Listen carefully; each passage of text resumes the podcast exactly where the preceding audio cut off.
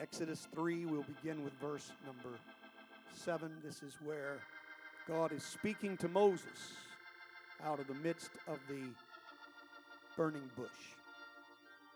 And this is some of what the Lord said to Moses in issuing the directive that would set the stage for the remainder of Moses'.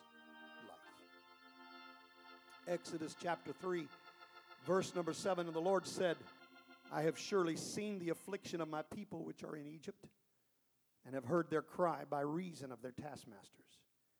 For I know their sorrows, and I come down to deliver them out of the hand of the Egyptians, to bring them up out of that land unto a good land. Everyone say a good land. I'm taking them to a good land and a large, unto a land flowing with milk and honey, unto the place of the Canaanites and the Hittites and the Amorites and the Perizzites and the Hivites and the Jebusites. Now, therefore, behold, the cry of the children of Israel is come unto me. And I have also seen the oppression wherewith the Egyptians oppressed them.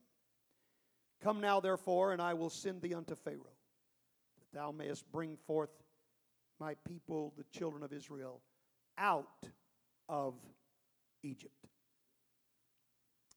God said, I'm going to get them out of Egypt and take them to a good land. Going now to, to Deuteronomy. I'm sorry, Deuteronomy chapter 11, verses 11 and 12. Deuteronomy 11, verses 11 and 12.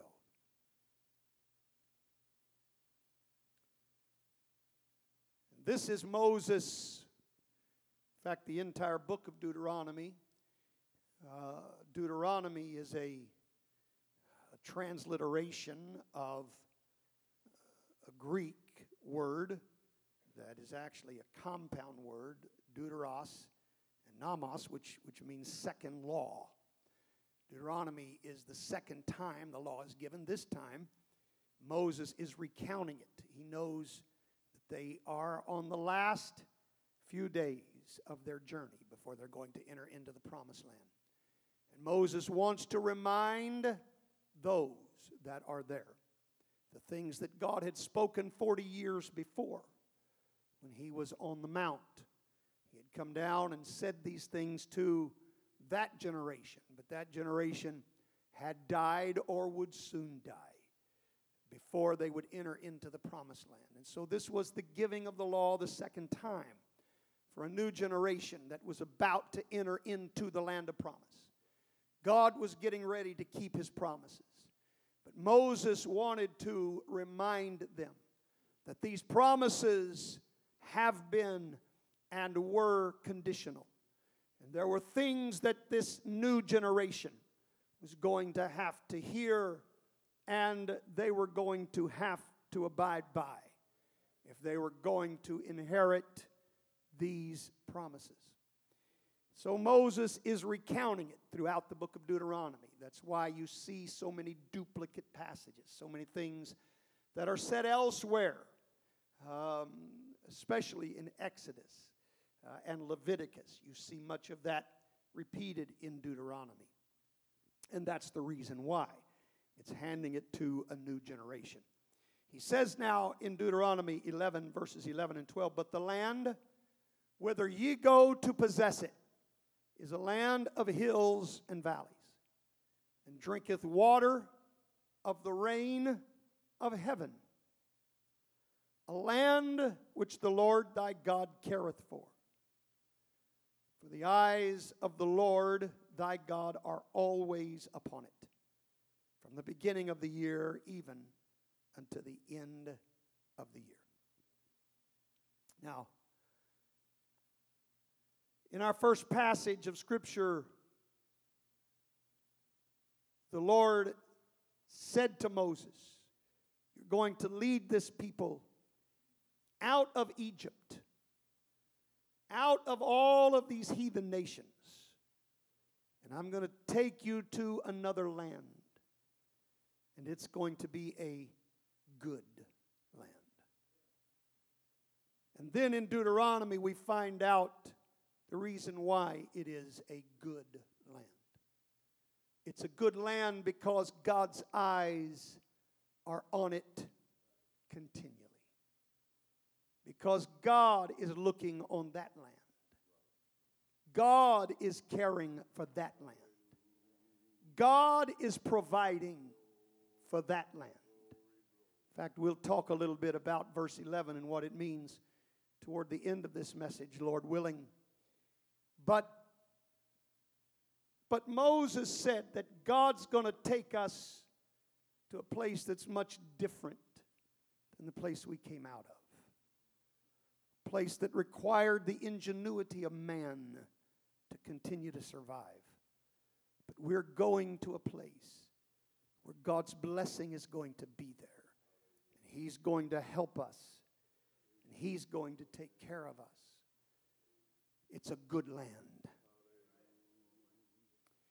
So I want to title this today Gladly Living in the Good Land. Gladly living in the good land. Would you put your Bibles down? Let's uh, lift our voices, lift our hands. Let's ask the Lord to speak to us today. Could we do that, everybody? I want the Lord to have His way today. I really feel this on my heart. I want God to speak to us. Let's talk to the Lord together.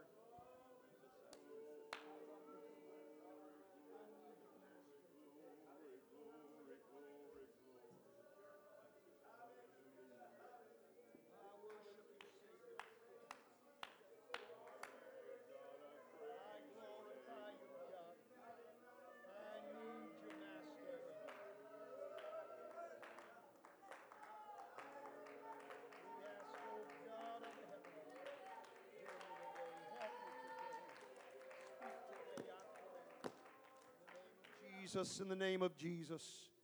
Amen, amen, amen. God bless you. You may be seated. I am at a couple of disadvantages here today uh, to our guests. I, I want to tell you, it's not, it's not normally my habit to bring a chair to the pulpit. This is not, I'm not following fads. I had surgery a few months ago, haven't fully recovered yet. And so they bring me this so I can rest a little bit in between my main points. Uh, this is not about our move to get rid of the pulpit and bring a bar stool to the platform, I can promise you. Hallelujah. So just want to clarify that. Want to clarify that. And you'll find I, I only stay in it as long as I have to. I'll be back up again. Praise God. Amen. Amen. The other disadvantage is we got not only the youth group from Minot, but our own youth group who have been off hearing some of the best preaching you can hear, uh, I, I, have no doubt, and now they got to listen to me today. And so here I am. Here I am. I can't compete, I promise you. So, so lower your expectations today and get ready. Get ready for just some beans and cornbread, all right? Amen. It, as I said, I, I have been disturbed. I've been disturbed at things that I see. And I know when I was a young man, I know what it was like to hear elders talk about the way it used to be back in the day. And you, you get tired of hearing about back in the day. You get tired of hearing about the things that they went through. And you, you know, I, we, we've laughed and said our parents uh, talked about having to walk uh, through uh, four feet of snow uphill to school uh, and home. It was uphill too. And, you know, it was always much worse for them in their generation. And, and they always talked about how easy we had it. And, and I'd listen to the old timers as they would reminisce, and I know the feelings that I had. But I'm going to tell you, I'm coming to understand more and more what those feelings were all about because I do see the softening, the softening of generations. I do see where folks are becoming so easily offended at any little thing. Folks are, are, are becoming uh, what, what someone started calling snowflakes. And they just have meltdowns very easily, and it doesn't take much to upset them. And, and I see these things going on, but please bear with me today. I, I am disturbed because uh, I love this apostolic truth and this apostolic message. I love it with all of my heart. Not having been raised in the church per se, but coming to God out of the world. Amen. There is something about the kingdom of God and this glorious message of Acts 2:38 and holiness that I love very very much. And I can't stand to see folks uh, wanting to abandon it uh, or wanting to modify it in any way.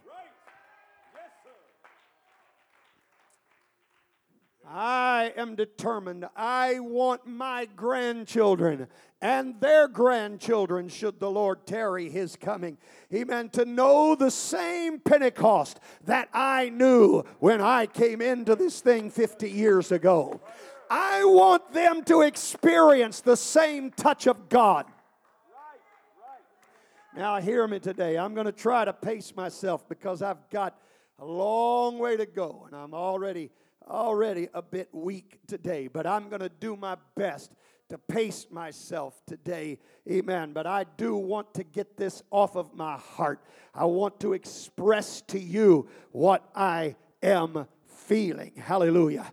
Amen. I look back at the things that I saw and the things that I experienced as a young man when I came into the church. And there are a few that are here today that can remember back in those days what the apostolic church was like. Now, we had our battles, and we had those back then that wanted to change it, that wanted to water it down. Uh, that's always been the case. But by and large, the apostolic movement, uh, amen, there was a unity among most of us. And we longed for a depth in God's Spirit, and we watched it happen. I can remember what it was like for folks to be drunk on the Holy Ghost for extended periods of time. Amen. I can remember what it was like when our worship was not just a bounce to the beat of the music, but folks would get lost in the Spirit. Their dancing did not look professional. It wasn't a learned step, but they followed the leading of the Spirit of God and they just got lost. Their worship was not for one another, but it was for God and God alone. Amen. Amen. But I see today, I see today as as there are some in the apostolic ranks who have set their sights on becoming like others. And they're looking at the charismatic churches, and they're looking at the mega congregations, and they want to follow their lead, and they want to build what others have built. Amen. Now, I'm going to tell you, I'm not using Joel Osteen as my pattern. I'm not using T.D. Jakes as my model. I have a pattern, I have a model, and it's right here. And until I reach this, I'm not going to be satisfied. Well, praise God. Amen. Now, I, I'm saying all this not for your applause, but because I am, I am disturbed this morning. I am disturbed. I've had a lot of conversations with a lot of preachers over the last few weeks preachers that uh, are also concerned. Uh, many of them much younger than I am, but they see a trend that is developing among us. And so my mind harkens back to the verses of Scripture in our text and the things that transpired with the children of Israel. As I read to you, the Lord spoke to Moses one day from a burning bush. And he said, I'm going to, lead, I'm going to use you to lead my people out of Egypt. I'm going to take them out of that land of bondage, out of that place where they worship many gods, out of that place where they do things that are displeasing to me. And I'm going to take you to a land, not just any land, Moses. We're going to take you to a good land. It's going to be a land that is a abundant in its blessings. My eye is on that land. My heart is for that land. My spirit will be upon that land. My blessings have been determined upon that land. And so God miraculously led them out of Egypt. We sang a little bit about it this morning. Amen. We sang about the children of Israel at the Red Sea and how God parted the waters for them and delivered them. But there were miracles taking place before they ever got to the Red Sea. The entire process of deliverance was one miracle after another. Amen. Now, we often refer to the 10 plagues of Egypt, but I challenge you to go back and read what the psalmist said as he was recounting. He didn't call them plagues, he referred to them as God's wonders. Amen. They were only plagues to the Egyptians, they were wonderful to the people of God. To those that were living right, to those that were doing right, they weren't plagues. To those that were serving God, they were wonders. They were watching the handiwork of God as judgment fell on those that were abusing them. Amen. But in spite of that miraculous deliverance, it didn't take them long. In fact, while they were standing at the banks of the Red Sea, there was already a cry that began to go up from among them, wanting to go back to Egypt. They wanted to return to the land of bondage. And then once they crossed the Red Sea, once God provided that miracle, drowned the Egyptians, they had seen that the Egyptians had come after them to return them to bondage. God had caused the sea to enclose upon the Egyptians. God had drowned their enemies. And yet, as they began to wander in the wilderness, it did not take long until once again their cries could be heard. We want to go back to Egypt. Read for me, Brother Goff, Numbers chapter 11, verses 4 through 6.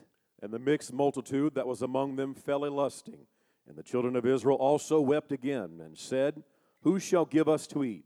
We remember the fish which we did eat in Egypt freely the cucumbers and the melons, and the leeks and the onions and the garlic. Now our soul is dried away. There is nothing at all beside this manna before our eyes. You know, th- this is this is an astounding statement that's being made. It's astounding on a number of levels. Because they said, We remember the fish which we did eat in Egypt freely freely. Freely? You really think it was free? You were slaves. You were slaves to hard taskmasters who hated you, who abused you, who whipped you, who made you begin to fashion your own bricks. These people took advantage of you, and you want to say you were eating freely? But that's the way they remembered it. We ate freely. The fish, the cucumbers, the melons, the leeks, the onions, the garlic. Well, that almost sounds like a plague to me. A plague of halitosis, praise God. Bad breath for those of you who don't know what that word means. Onions and garlic and Lord have mercy. Um, we remember all of that. And they said, But now our soul is dried away because all we have is manna. Now, the manna was being given to them freely. The only stipulation was they had to go out and gather it. Just go pick it up. That was all that was asked of them. It didn't cost them anything. They weren't slaves anymore. They could have as much as they wanted. And furthermore, it was miracle bread. Every morning when they got up and opened the tent flap, there was a miracle lying on the ground for them. And yet, in their hearts, they said, We would rather have the bondage that it took to give us the fish and the leeks and the, gun, the, the, the onions and the garlic and the melons. We would rather have all of that with its bondage than to have this freedom and the miracle bread. As I said, it's astounding to me why they would not want the miraculous. I do not know. But then, and I, have got to be careful because I've got a long way to go and I don't want to get sidetracked. I will point out to you, verse 4 said it was the mixed multitude among them. It was those that were traveling with them whose hearts were not really with them. They weren't really Jews, they weren't really Israelites. Now, perhaps this mixed multitude had eaten freely of the fish and the melons and the cucumbers and the leeks and the onions and the garlic. Maybe this mixed multitude had enjoyed free food. I don't know. But I'm going to tell you this, and I'm just going to say it and move on. But one of the biggest problems, and you can study it throughout the 40 years of Israel's wandering in the wilderness, one of the biggest problems they had was this mixed multitude that was traveling with them. They were allowing themselves to be influenced by people whose hearts were not really with them. And I'm going to say this we got to be careful who we run with. We've got to be careful who we fellowship.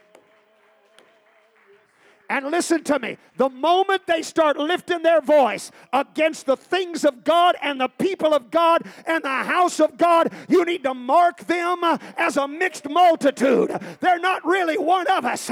They might be with us, but they are not of us.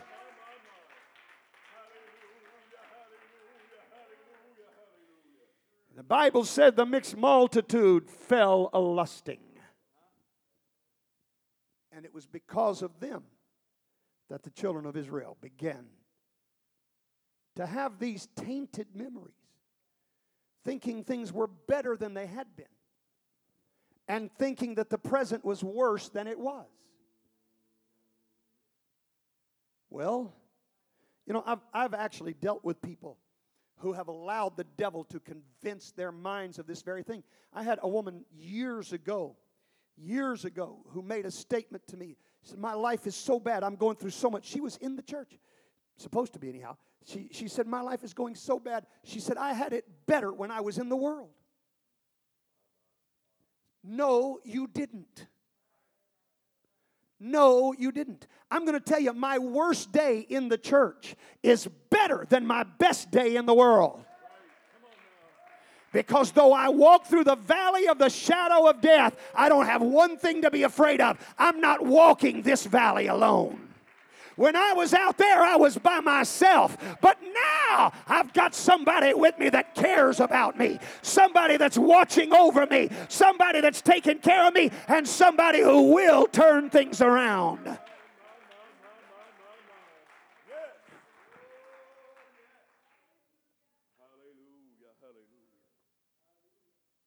So they remembered the things that they enjoyed, but they chose to forget the bondage the pain, the sorrow, the suffering.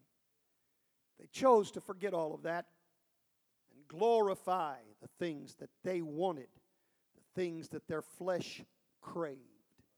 And those things became more important to them than the miraculous provision of God. Oh, I feel like preaching this today. I, am I'm trying to not get ahead of myself. I'm trying to just lay a foundation right now. But I want to stress, I want to stress to you, I want to stress to you the danger, amen, of losing sight of the need for the miraculous touch of God. Don't let us ever get to the place that we desire man's methods above God's miracles. I said, don't ever let us get to the place that we desire man's methods uh, above the Master's miracles. I want his manna. I'll take his manna any day uh, over anything uh, that man can provide for me. Hallelujah. Now, now they forgot about the bondage. I'm going to have to hurry. I'm going to have to hurry. We're going to have to skip over some of this, the golf. But I would remind you that the very reason they were where they were is because they had cried to God and asked for deliverance. They wanted out of Egypt. This was the answer to their prayer.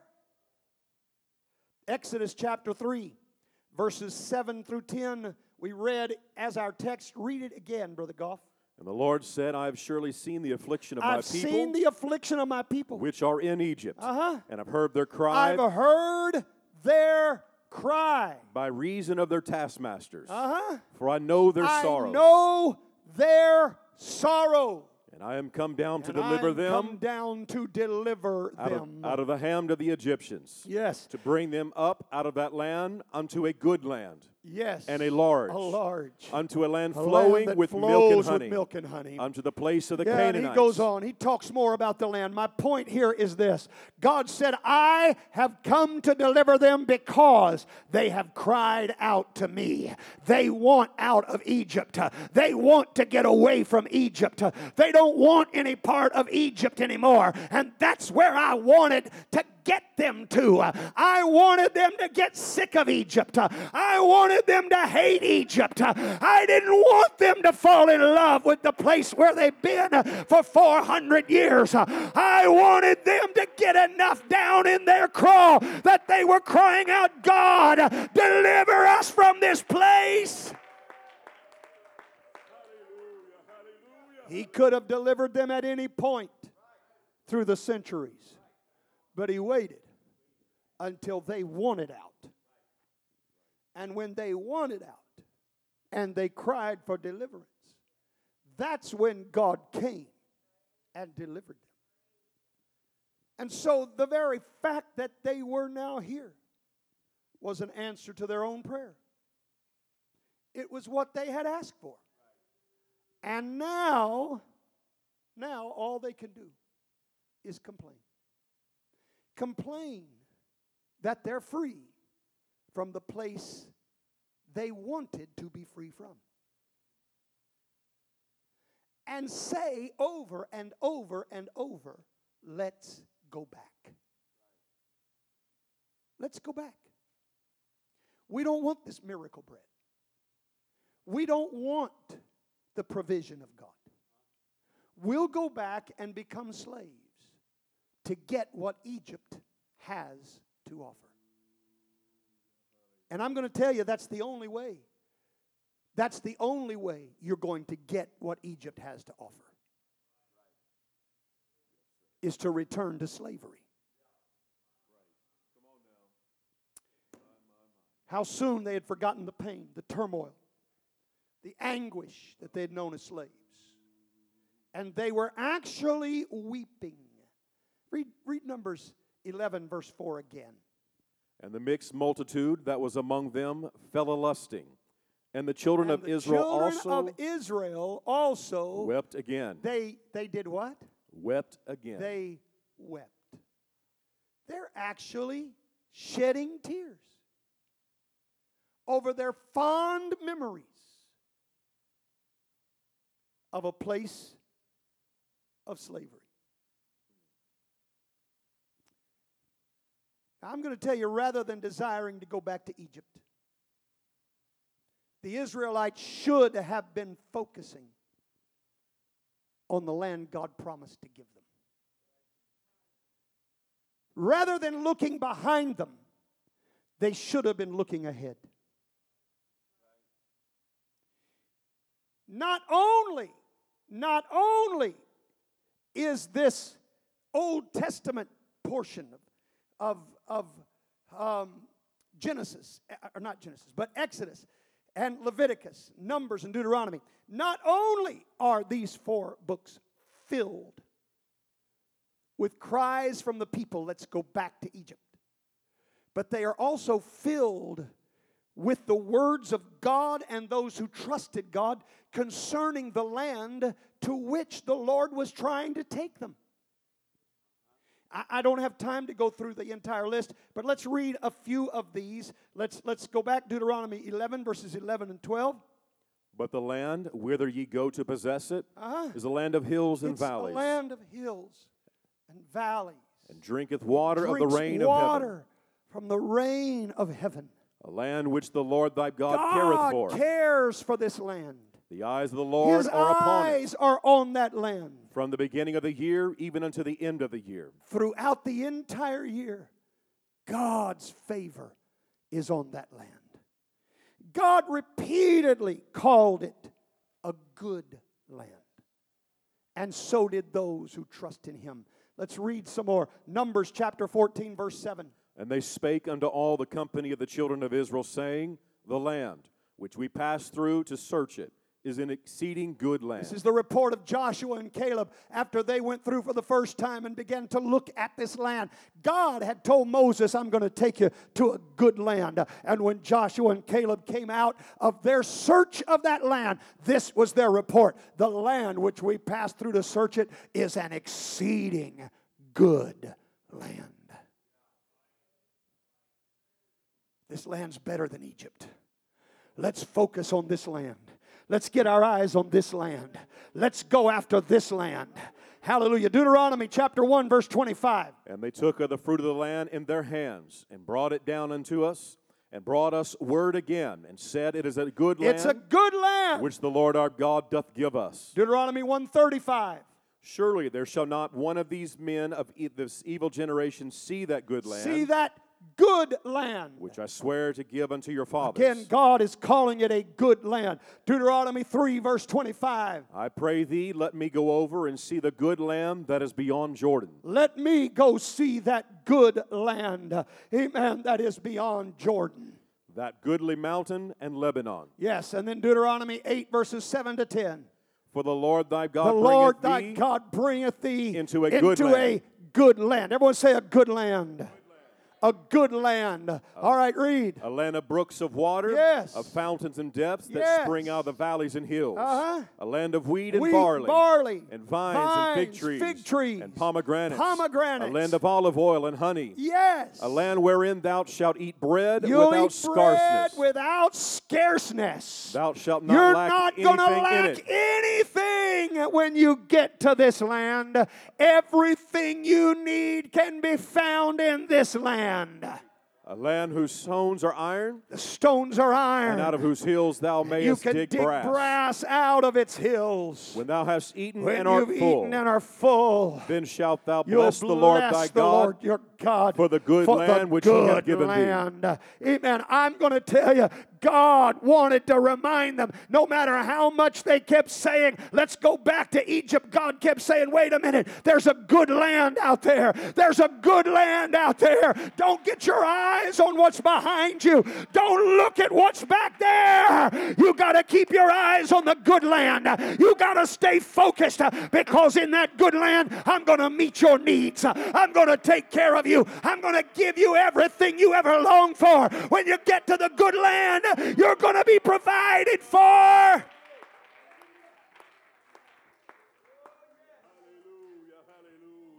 They should have been glad. Glad for the hope of one day living in a good land. They hadn't known a good land. They'd been in Egypt for 400 years. They'd wandered in the wilderness for 40 years. They hadn't known a good land.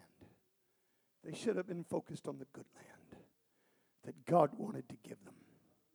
But they kept looking back behind them. Now, I'm going to tell you today what I want to talk to you about for the next few moments, and I'm going to have to really kick this into high gear if I can find the gear. And my clutch will work. Praise God. Hallelujah. But I'm concerned. I'm concerned today when I look out across the landscape and I see so many folks that are eyeing the spiritual Egyptians and trying to do things the Egyptian way. They're trying to follow the Egyptian patterns. Oh, I hope somebody's going to help me today. I'm concerned today at those who are trying to learn how to quote unquote build churches the way the Egyptians build them. They're trying to worship the way the Egyptians worship. They want the same music that the Egyptians listen to, they want the same theater styles that the Egyptians have. Oh, somebody help me here today. I'm concerned at so many that want to try to turn the church into another Egypt. Listen to me. When God created the church, He gave us a good land. He gave us everything we need. Brother Goff, everything that the church could ever need, it's right here. Everything the saints could ever want, it's right here. We've got healing, we've got power, we've got glory. We don't need Egypt.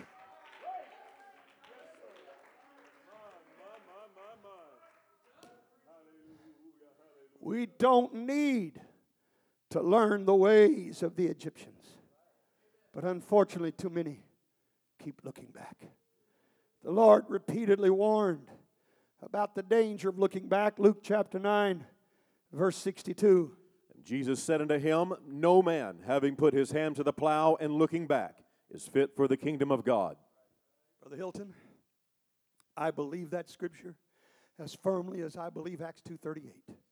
I believe that scripture as firmly as I believe John chapter 3, verse 5. No man, no man, no man that puts his hand to the plow. That's talking about kingdom work.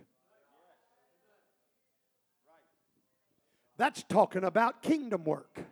Once you start working for the kingdom, don't start looking back at Egypt and trying to figure out how do they do it there. What do their plows look like? What kind of animals are they using? Come on, somebody. What are they doing back in Egypt? I want to know how they do it so we can do it the same way. I'm not interested, friend. If that's what it takes, uh, I'm going to tell you, I'm not interested. You can have my card today. I'm not interested. I want to do things the way God said do them. I want to build a church the way Jesus said to build it. I don't want to learn from the Egyptians.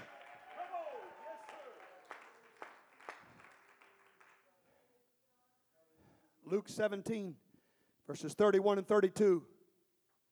In that day he shall take be upon the housetop, and his stuff in the house. Let him not come down to take it away, and he that is in the field, let him likewise not return, not return back. When you're in the field, when you're in the field, don't start looking back and heading back toward Egypt. We don't need to know how Egypt handles their fields.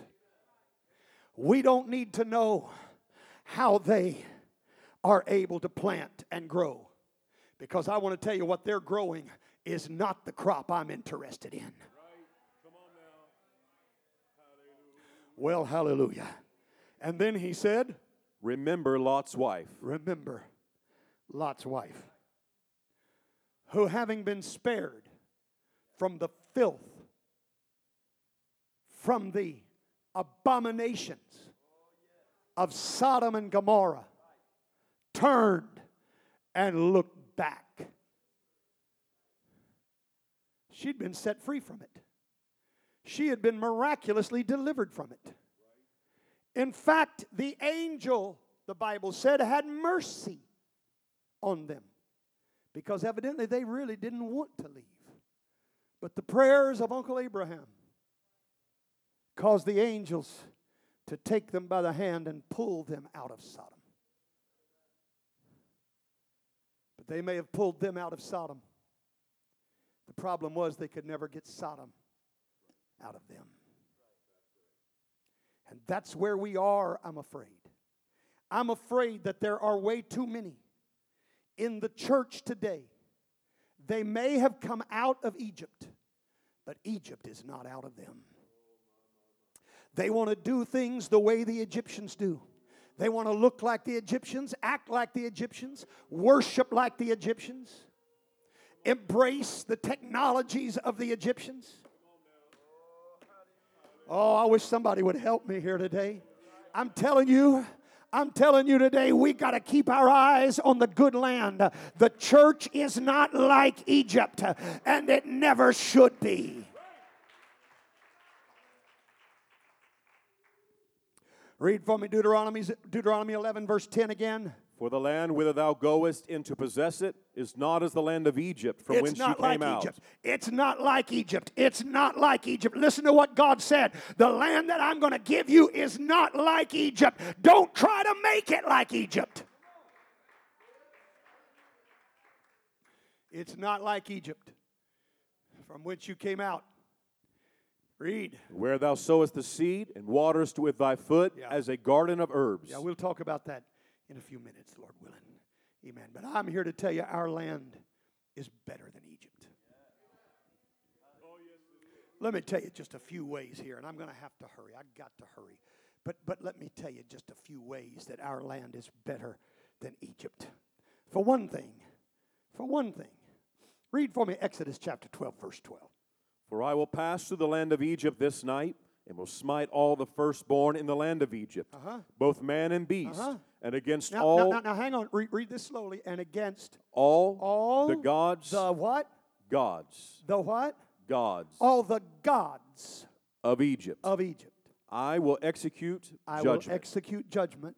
I am I the Lord. I am the Lord. Let me tell you the first way that this land is better than Egypt. Egypt worshipped many gods. One man said as many as 600 different gods that the Egyptians worshiped. Now, I'm going to tell you, I don't know of very many religions today that still have that many gods, but I know a whole lot of religions that are worshiping three. Now they'll tell you it's not three gods, and I understand that, and I try to be respectful when I talk to them. And God's been gracious to me and helped me to win hundreds, uh, hundreds of them. And I don't do it by telling them that they believe in more than one God. But the fact of the matter is, anytime you've got three separate, distinct persons, and one of them can abandon the other one while he's dying on the cross, you don't have three persons in one God. You've got three gods. That's all there is to it. But I am here to declare today that here in the good land, we don't have three gods. We don't have three persons in one God. Here in the good land, we know but one God, and his name is Jesus.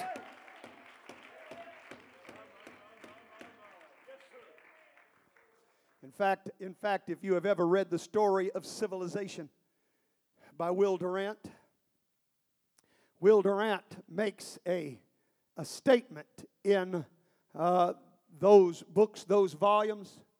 Volume 3, The Story of Civilization, page 595, he makes this statement From Egypt came the idea of a divine trinity. It was Egypt that came up with that idea. Well, I'm here to tell you, I'm not interested in looking back at Egypt. Hear, O Israel, the Lord our God is one Lord. In fact, Jesus said in Mark chapter 12, this is the first and great commandment. Mark 12, verses 28 to 30. Read. And one of the scribes One came, of the scribes and came, having heard them, having reasoning, heard them together, reasoning together, and perceiving, that he had that answered, answered them them well, well, he asked, him, which is the first What is the commandment first of all? commandment out of all of them? And Jesus And answered him, Jesus answered him. first of all the first commandments Of is, all the commandments is. Hear, O Israel. Hear, O Israel. The Lord our The God Lord is our one Lord. God is one Lord. And thou shalt love Thou the Lord thy God the Lord with all thy heart, with all thy heart, with all thy all soul, thy soul, and with all thy with all thy might, and with all thy with all strength. thy strength. This is the first This is commandment. the first commandment. I'm here to tell you, I don't don't want to go back to Egypt. I'm not looking to have a dialogue with the Trinitarians. I'm not looking to call them brother. I believe there's only one God. I believe his name is Jesus. I don't have to worry about who I'm going to pray to. I don't have to worry about who I'm going to worship. I don't have to try to divide my time among three co equal, coexistent persons. There's only one God. He is Alpha, He is Omega, He's the beginning, He's the end, He's the first, He's the last, He's the one who was and is and is to come. He's the Almighty.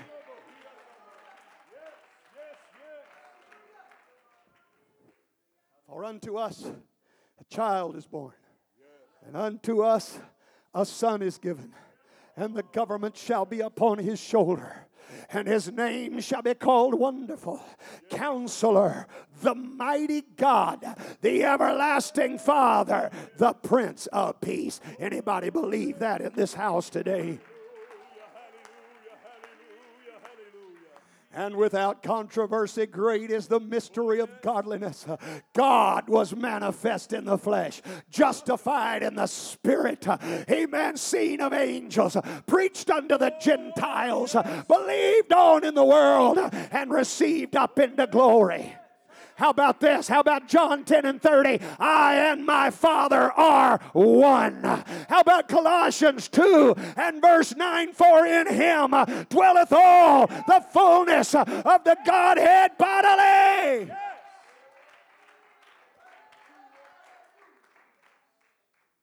I'm going to tell you, I've watched it through the years. I've watched prominent individuals develop a following in the apostolic ranks.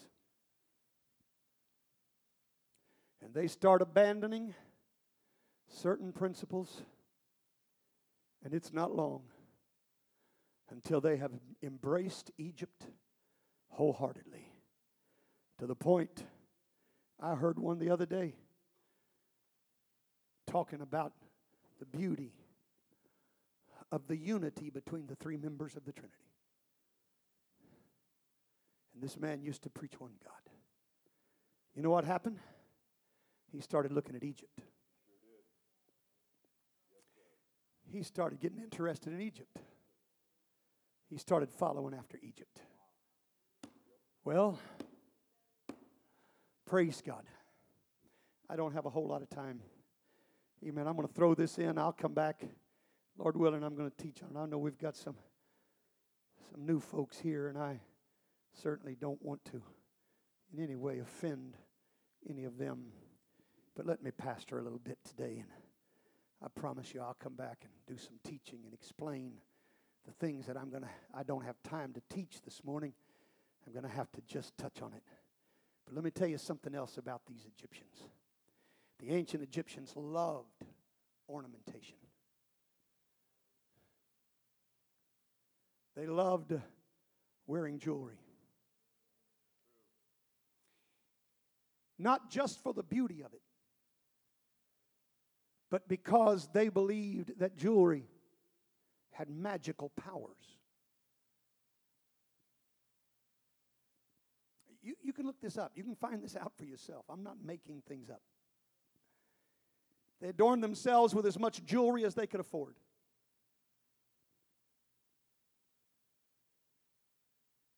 In fact, it was in Egypt that the whole idea of a wedding band began. There's a reason why it's worn on the left hand, on what is called the ring finger. It's because the Egyptians believed that there was a vein that ran from that finger directly to the heart.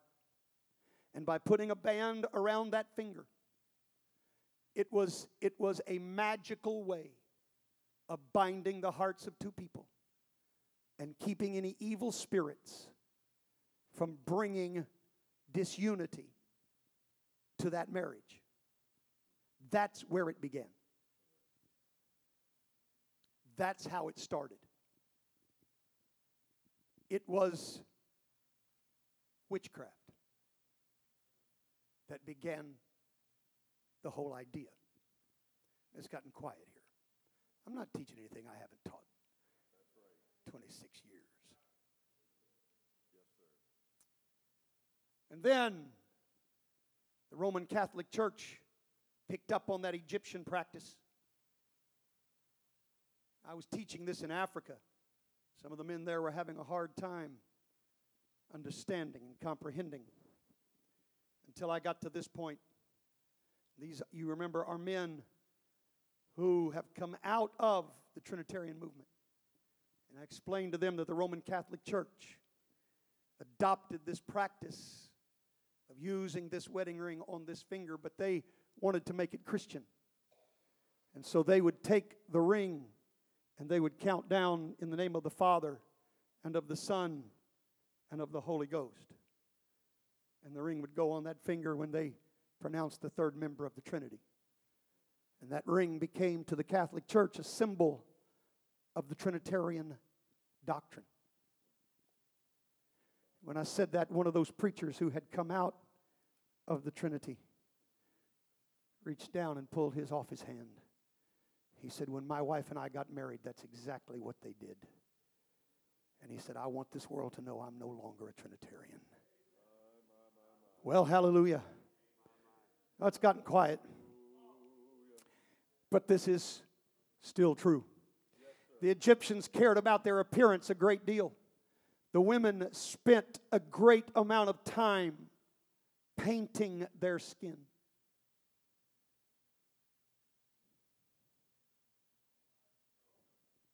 It was an Egyptian practice to use cosmetics. They kept dye in jars and pots. They would line their eyes and their eyebrows using a brush or a pencil that was made out of reeds. You can look all this up. I'm not making any of it up. It's all true, and I've got the references in my notes if you want to see them. And I'm going to tell you, we're not like Egypt, and we're not going back to Egypt. The truth church is going to continue to be the truth church. I'm not looking at the way Egypt does things. I'm not looking at the way Egypt handles things. I'm not interested in what Egypt has to say about how we should look or how we should dress. I'm going to take my cue from the Word of God. Read for me, Brother Goff. This is 1 Timothy chapter 2, verses 8 through 10. I will therefore that I men will pray everywhere. Men pray everywhere. Lifting up holy hands. holy hands. Without holy wrath and hands. doubting. Not hands that are bound by Egyptian things, uh, but holy hands uh, without wrath and doubting. In like manner In also. like manner also that women adorn that women themselves adorn modest themselves, uh, with modest apparel, With shamefacedness shamefacedness, and sobriety. and sobriety, with not, not with broided hair, or or, gold, or or pearls, or costly array. costly array. This is the apostolic model. This is what we were given. This is what it's like in the good land. This is the way it's done in the land that God blesses. We don't need to learn the way of the Egyptians. Oh, let me hurry on. This is a better land than Egypt. Let me show you something else about Egyptians. Genesis chapter 46, verse 34. that ye shall say, Thy servant's trade hath been about cattle from our youth. Now, this is Joseph. He's talking to his family as they come in to meet the Pharaoh. And Joseph said, Let me give you guys a little hint here. You want things to go a certain way, you're dealing with the most powerful man in the world. You want things to go the right way here. So, so just be careful and, and identify yourself the way you really are so he knows where you're coming from. He said, You need to tell him, Our trade has been about cattle from our youth even until now. Both we and also our fathers, Uh-huh. that ye may dwell in the land of so Goshen. That, so that he'll put you in a special place. Read. For every shepherd is an abomination. Egyptians don't like shepherds. In fact, Egyptians hate shepherds. That's what the word abomination means. It is extremely detestable. And Joseph said, Let me tell you, every shepherd is an abomination to an Egyptian. But here in this good land, here in this good land, we love shepherds. We understand the need for shepherds. We know we can't make it without shepherds. And I'm going to tell you, if you're running with somebody that hates a shepherd, you better mark them as an Egyptian and get as far from them as you can get. They're not your friend. They're not God's friend. I'm here to tell you they're an Egyptian. They want you in bondage. They want to take you back to the land of slavery.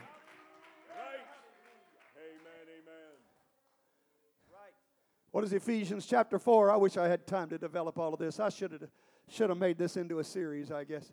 Ephesians chapter 4 and verses 11 and 12. And he gave some apostles, and some prophets, and some evangelists, and some pastors and teachers. Now, why did he give them? For the perfecting of he the gave saints. them for our perfecting. For the work of the ministry. For the work of the ministry. for the edifying for the of the body of building up of Christ. the body of Christ. Amen. Shepherds are not our enemies. I said a shepherd is not our enemy. He may have to correct us. He may have to rebuke us. He may have to set us straight. It may not always be comfortable.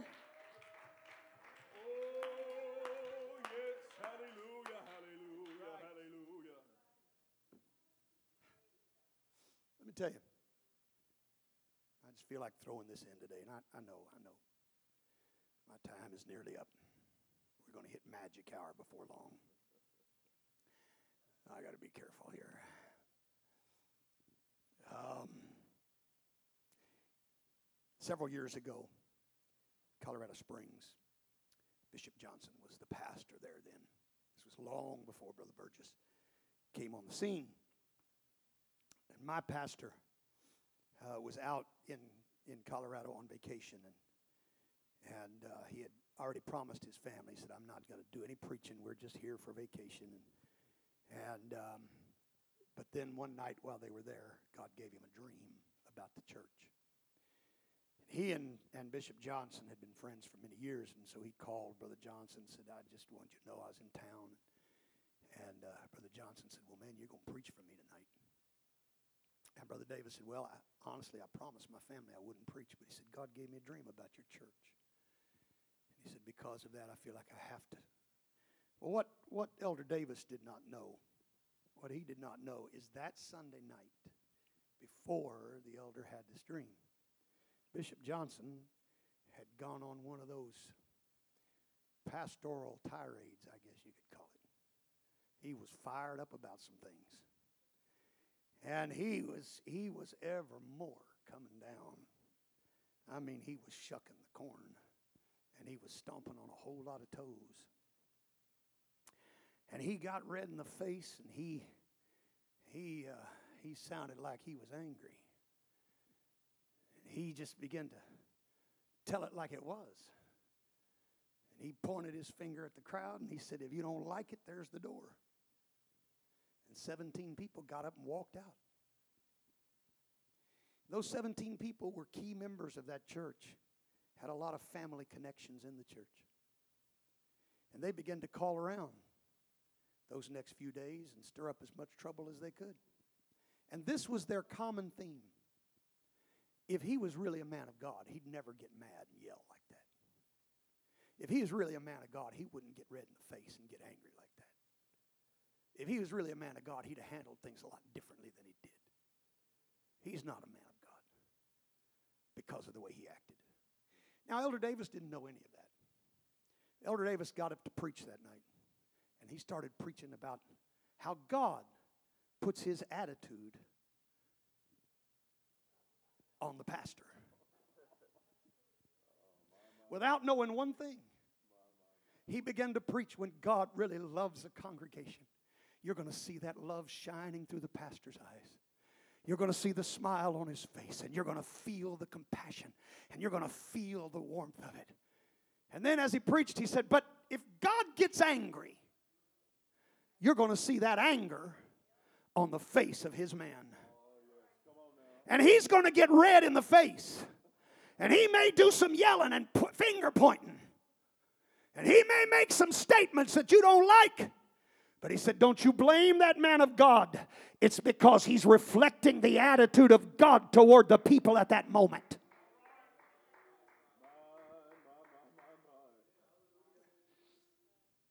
I'm just going to tell you, you'll find these mixed multitude around that'll find some flaw in your shepherd.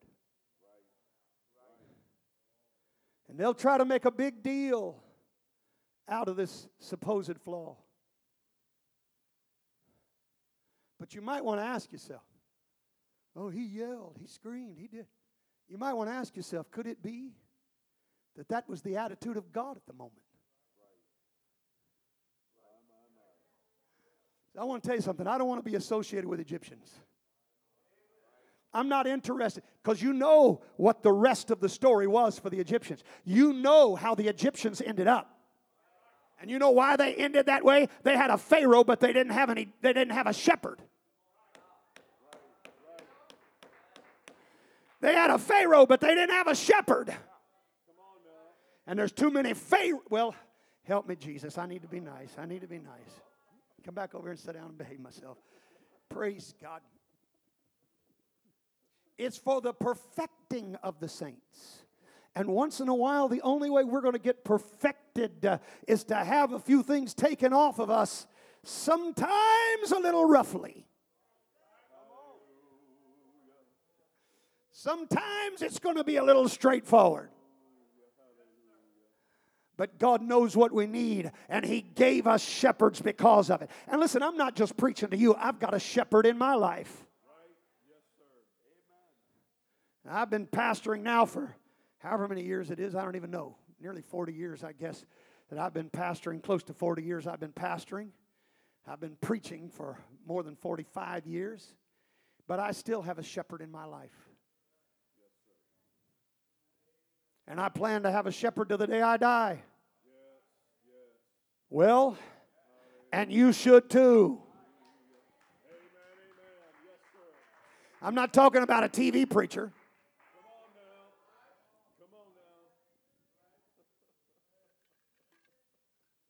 What Brother Ham say?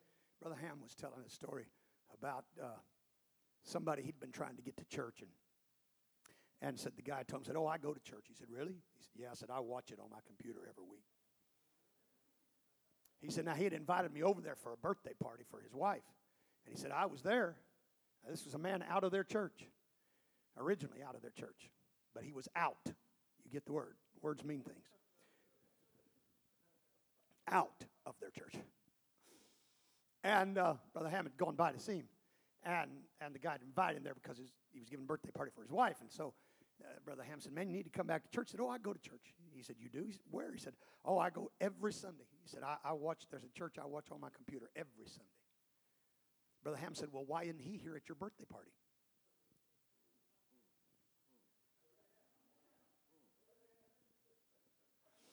Well, hallelujah. You get sick, are you going to be able to call him? Does he care about what's going on? You're in the hospital, you got a lost loved one, you got somebody that's about to die, you're going to be able to get a hold of that TV preacher? That internet personality, are they going to come to your rescue? Do they even care? Well, that's why you need a shepherd.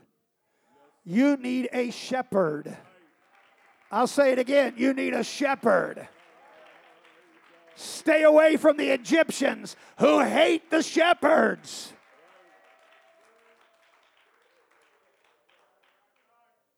All right, I got to move on. Oh, Lord Jesus, I got to move on. My last point, this really is my last point.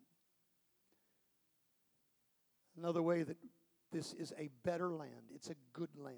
The church is a good land. And here's another way that it is better than Egypt Deuteronomy 11, verse 10. I've referred to it several times, kept saying I'd come back to it. I'm going to do it now. Deuteronomy 11, verse 10. For the land whither thou goest in to possess it is not as the land of Egypt, It's not like the land of Egypt from which ye came out, you came out of. where thou sowest thy seed, You sow your seed and watered it with thy and foot, you water it with your foot. as a garden of herbs. Now, what does all this mean? Practice of the ancient Egyptians. Now, they did have, they had the Nile River on one side, but Egypt was a huge place. And there were parts of Egypt that were barren, a lot of desert land in Egypt. They had to find ways to irrigate the land through mechanical means. Those that were going to try to raise crops in Egypt had to learn processes of irrigation. They had to learn how to use various devices, aspirators, and things that they put on their feet. Things that they would do to try to get water further inland. It was the only way that they could grow a crop. But God said, I'm going to send you to a land where you're not going to have to try to create water on your own. I'm going to send you to a land where I'm going to open the heavens and all of the water you need is going to come from heaven itself. I'm going to give you what that dry and thirsty land needs. Listen to me, saints of God. This is my deep concern for many in the apostolic movement today. I'm watching as they turn the lights down and they blacken the platform, as they get their spotlights and their fog machines and they start doing things. You know what they're doing? They're trying to irrigate the land with their own feet. They're trying to create a move of God that simply doesn't exist. Let's crank up the guitars. Let's pound the drums. Uh, let's get the music as wild as we can get it. Uh, let's do what we can do. We need some water around here. It's awful dry, but I'm here to tell you in the true church of the living God, uh, we don't have to have Egypt's methods. We don't have to have Egypt's ways. In the true church, God will open the heavens.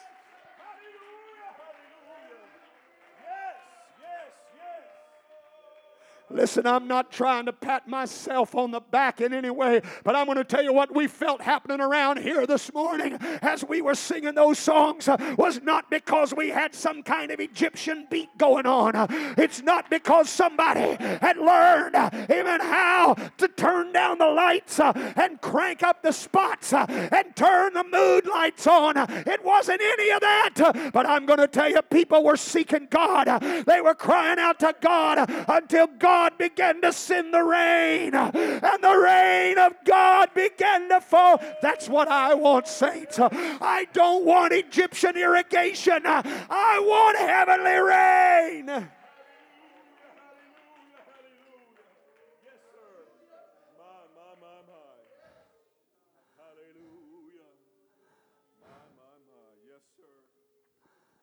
Hallelujah.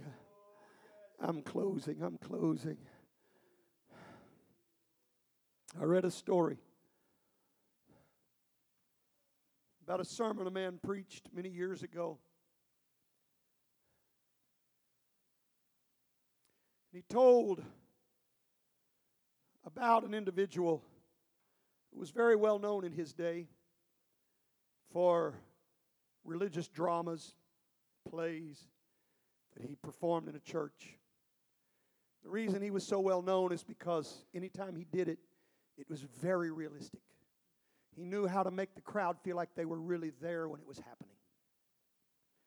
Now, this is from what I understand, this was this actually happened.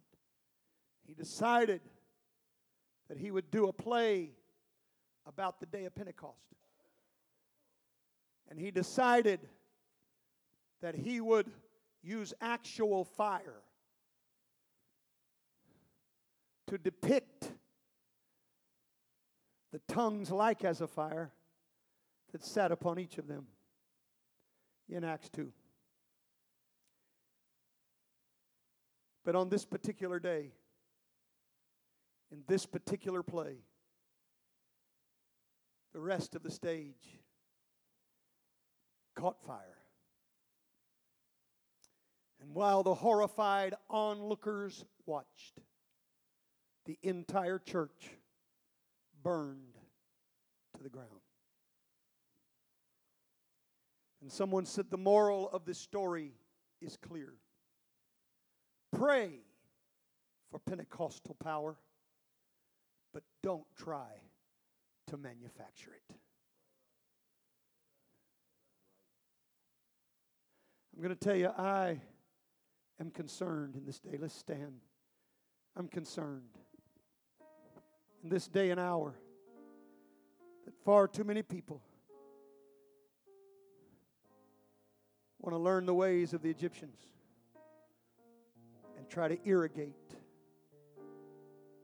through man made means, man made methods, rather than asking God to send the rain of heaven. There is a book on my bookshelf called The Hallmarks of Pentecost. It was written in the late 1980s.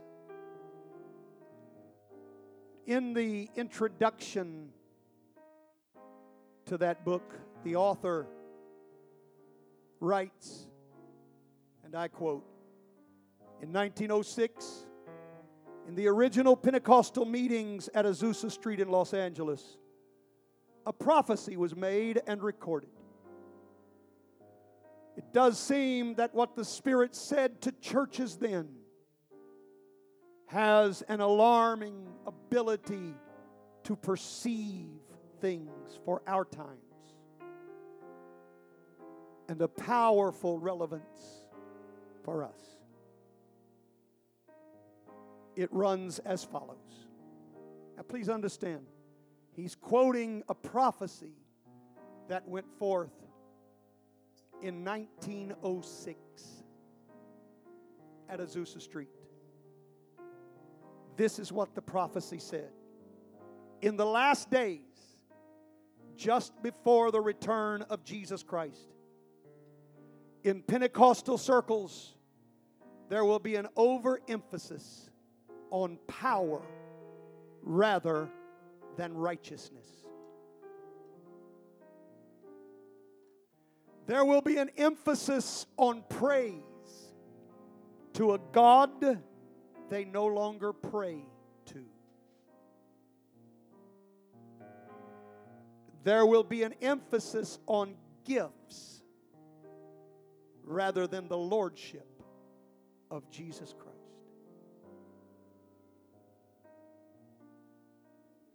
I believe we've lived to see that day.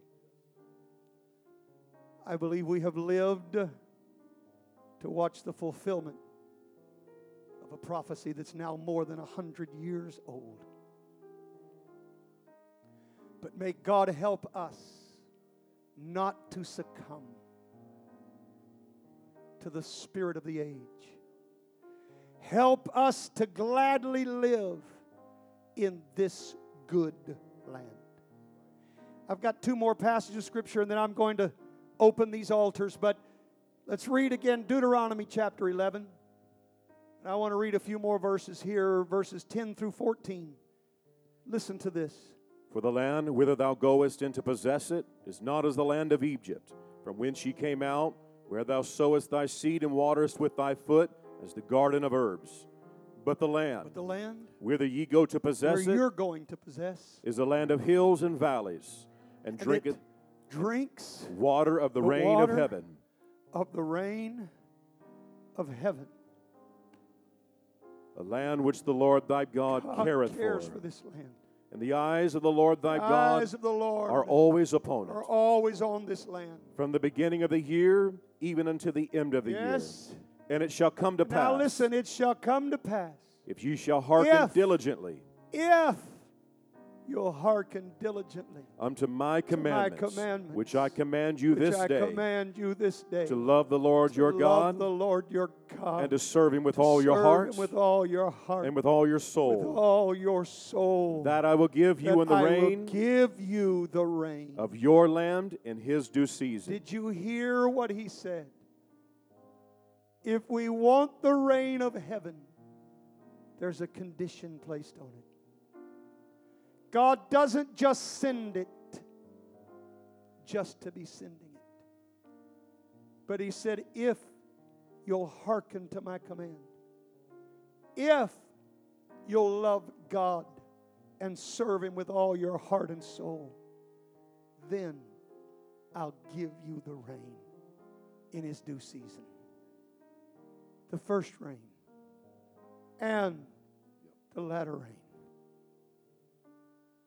That thou mayest So- gather in thy corn Yes. and thy wine Yes. and thine oil. So you can have the harvest that you want. If, if, if you'll hearken, I'll send the rain. That's the problem. That's why so many want to try to find methods of irrigation because they don't want to hearken to God's commands. Second Chronicles chapter 7, we know verse 14, but I think we ought to back up and start with verse 12 and see what God was saying in this passage. Read for me Second Chronicles 7, verses 12 through 14. And the Lord appeared to Solomon by night and said unto him, He said to him, I have heard thy prayer I have heard your prayer. and have chosen this place I've to myself chosen this place for an house of sacrifice. a place of sacrifice. If I shut up the now heaven, listen to what he said. If you find yourself in a condition where I've shut up heaven, that there be no rain, there's no rain. or if I command the locusts Yes. to devour the land, Yes, or if I send pestilence Yes. among my people, if my people, if my people, which are called by my name, which are called by my name, shall humble themselves and pray, humble themselves and pray, and seek my face, seek my face, and turn from their wicked ways, turn from their wicked ways, then will I hear from heaven then will I hear from heaven. and forgive their I'll sin forgive their sin. and heal their land. God said, if you want the rain, this is the way to get it. It's not going to come through the irrigation methods of the Egyptians. It's going to come through humbling yourself and seeking my face and abandoning the ways of the Egyptians and serving me with your whole heart. True church, I don't want I don't want to be associated with Egypt. I don't want I don't want the things that Egypt has to offer. The one desire of my heart, I want the rain from heaven. I want the rain from heaven.